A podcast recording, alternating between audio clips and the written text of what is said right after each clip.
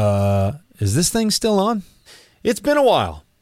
This show's been on hiatus for a couple of months. I told you that Doug and I were going to put something together, the likes of which you had not ever seen before, and I still plan to do that. But it's not going to happen in the immediate future because I've got bigger things on my plate right now. So, what I wanted to do was, well, something. And uh, Doug and I started talking, and he said, Hey, um, Hey, remember the Deeper Thought podcast you did a couple of years ago? Doug and I decided that we could go through some of those episodes. Over the next several weeks, several months, you're going to get access to what you previously weren't able to. Hopefully, this little provocation will help you sell something that you haven't sold before. And uh, stay tuned for these episodes as they drop week over week. I think you're going to take something away from them. I know you're going to be entertained by them. And uh, I just, I can't wait to talk to you again real soon. You may not realize this, but there are actually more ways to do it right than to do it wrong. I'm going to dig a little deeper into this concept next. My name's Jeff Bajorek, and my career in sales has been a hell of a ride. And I want to bring you along with me. If you prefer to sell things at a premium, if you never want to win a deal on price, rethink the way you sell.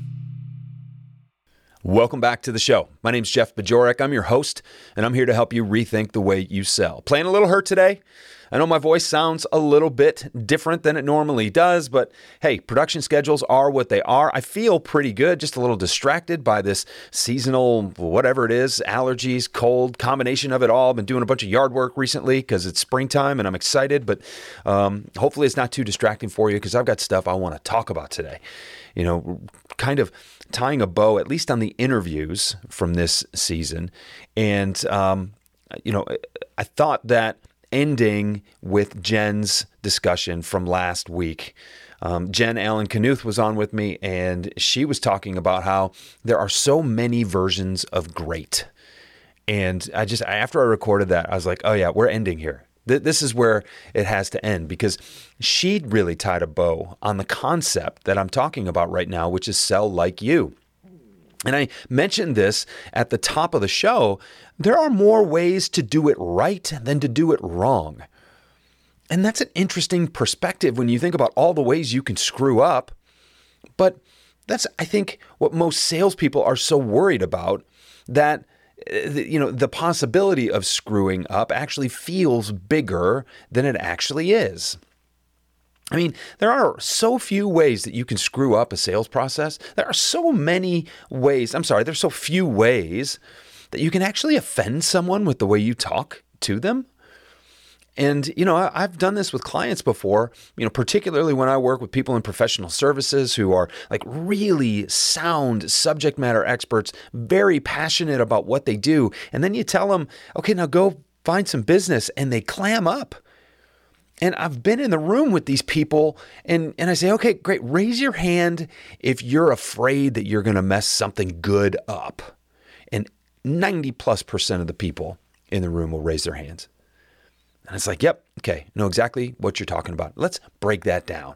And then over the course of the next few months, as we work together, some things start to come to light. You see the light bulbs go on over their head, metaphorically. And then at the end of the engagement, I bring it back to that same.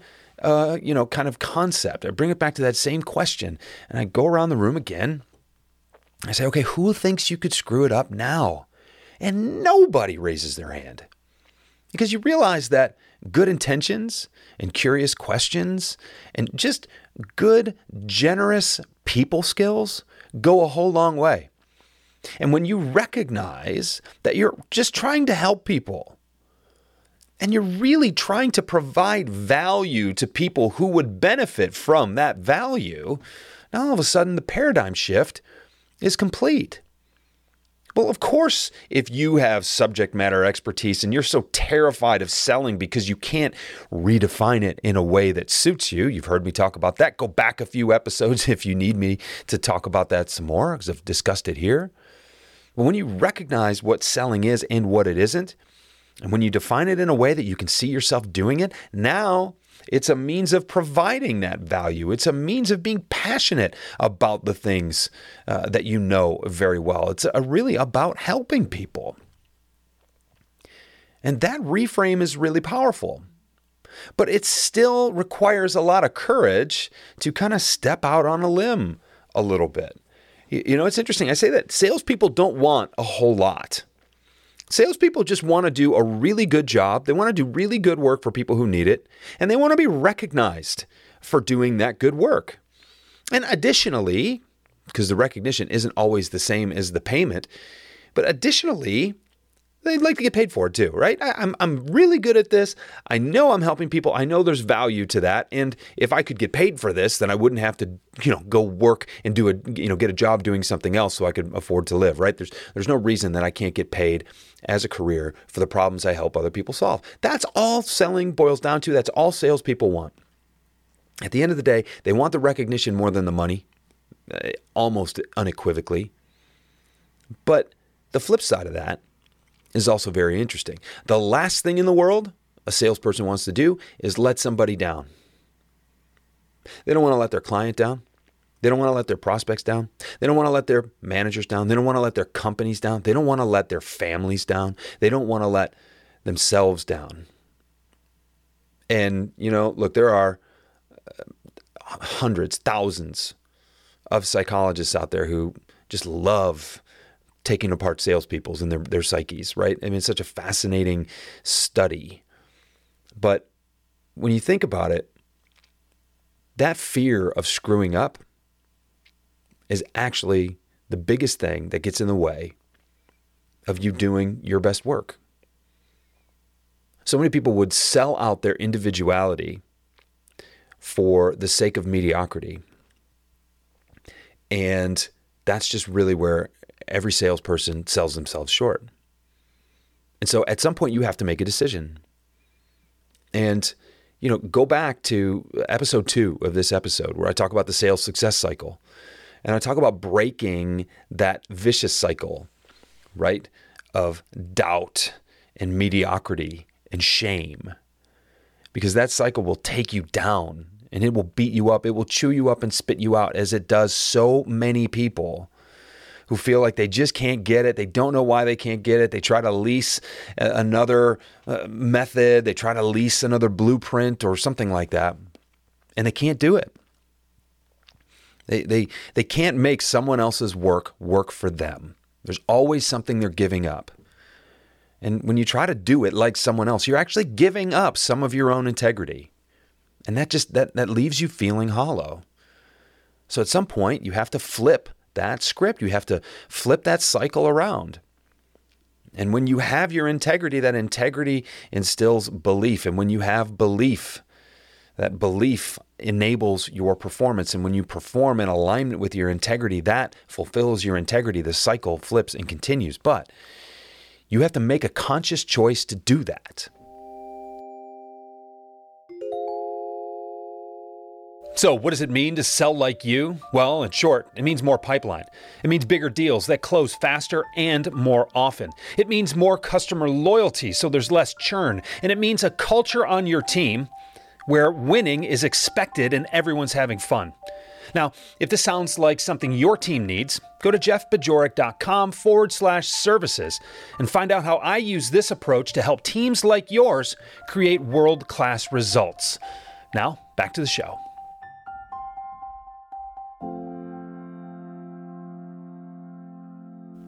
Now, earlier this season, I shared with you what my kind of end of the road, rock in a hard place situation was my do or die moment. My I'm in doing it this way or I'm out altogether. That's what it took for me. That's what it took for a lot of people to realize that it was one way, their way, or it wasn't going to go at all. But here's the secret. I want you to, you know, lean in a little bit, right? Lean into your earbuds. but you don't have to let it get that far. You don't have to wait till a do or die moment. You don't have to wait until all could potentially be lost. You need to make the decision that if this is worth doing, it's worth doing well.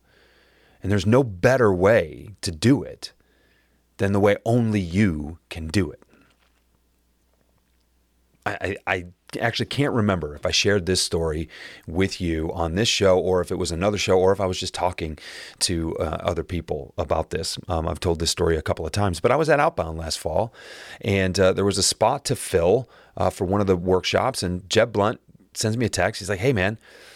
I know you got good stuff. Um, we've got a slot for you because of an emergency. Like, are you able to stay an extra day and can you fill this slot for me? You know, can you deliver a workshop? And I said, sure. What do you want me to deliver? You know, and we went back and forth about some things. And, and at the end, he just, he says, hold on, man. I don't need you to try to fill a slot. I don't need you to try to come up with some content that you think other people are going to want or that you think I want to see you deliver. He says, I need you to deliver what only you can deliver. That's why you're here. That's why I asked you. Didn't ask you to try to mimic somebody else. I didn't ask you to try to contrive something. What do you work with your clients on? What does the world need to hear? And I'm going to put you on a stage to help you deliver that message. That was really powerful. Because, you know, look, even I need to hear that sometimes. I certainly know you need to hear that. And here's the thing even if you've been through this, then it's going to happen again. You're going to run into this roadblock again because that's what growth looks like. I had a client come to me just last week and he said, I, I think I'm running into imposter syndrome here. I've never really had that happen before. I, I don't know if I really don't know how to met, how to, how to tackle this. The first thing I said was congratulations, because it means you're pushing yourself. It means you're growing. So the thing is, you run into this sales success cycle. You run into you know where where belief instills or enables your uh, your ability to deliver, your success. And when you succeed in a way that aligns with your integrity, that cycle continues. But then you get put in a new position. You grow into a position where you have to make a choice again. You're faced with a situation you've never had to deal with before, and you have to trust your instincts. And it is so difficult to do because you're the one who gives you imposter syndrome. You're the one who thinks they're all going to laugh at me if they found out what I was really about. Once they realize that I'm faking it, no, you're not faking it. You were put in a position to grow because the people who put you there believed you could grow. You need to believe you can grow. And the ultimate sign of that belief is saying, Yep, I'm ready to do this. If I were in this situation and I didn't worry about, you know, following a script, and this is how I would do it. There's no blueprint for this. It's wide open. It's blue ocean, right? And it's yeah. I, I, this is how we have to go, and you have to be willing to fail in order to do your best work. Ha, something you know, your ultimate success has to be worth failing for in order to in order to achieve it. That's a terrifying concept to explore. But ultimately, that's what you're here to do. But your feel your, your fear of failure, rather, is what is continuing to drive you into mediocrity. It's preventing your ultimate success. And only when you're willing to fail will you actually succeed to the best of your ability.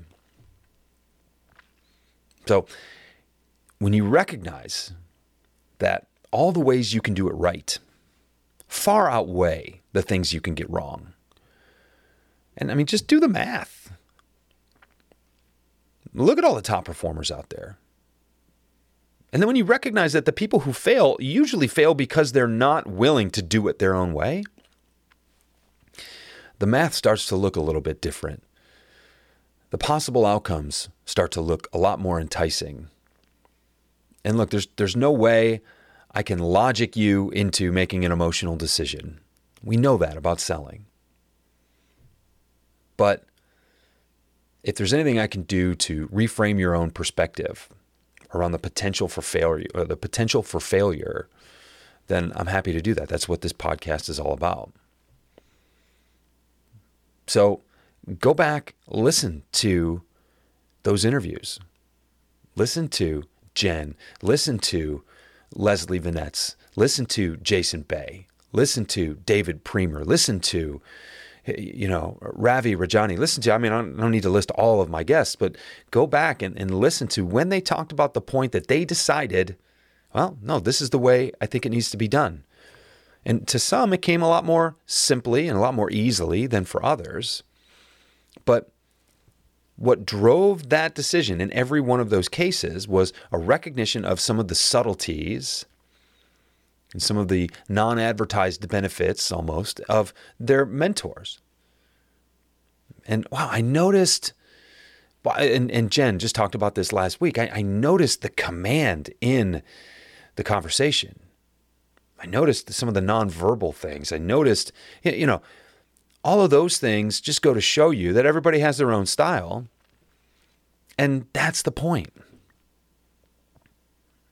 So, what I've tried to do with the season and what I will continue to do in the undertones and overtones of the, the seasons to come in the future are going to have those in mind. And I'm going to bring people back for interviews. We're going to talk about this. We're going to talk more about this because you, you never run out of stories. And quite frankly, there are a lot of people I wanted to bring on this season that I just couldn't because we didn't have time.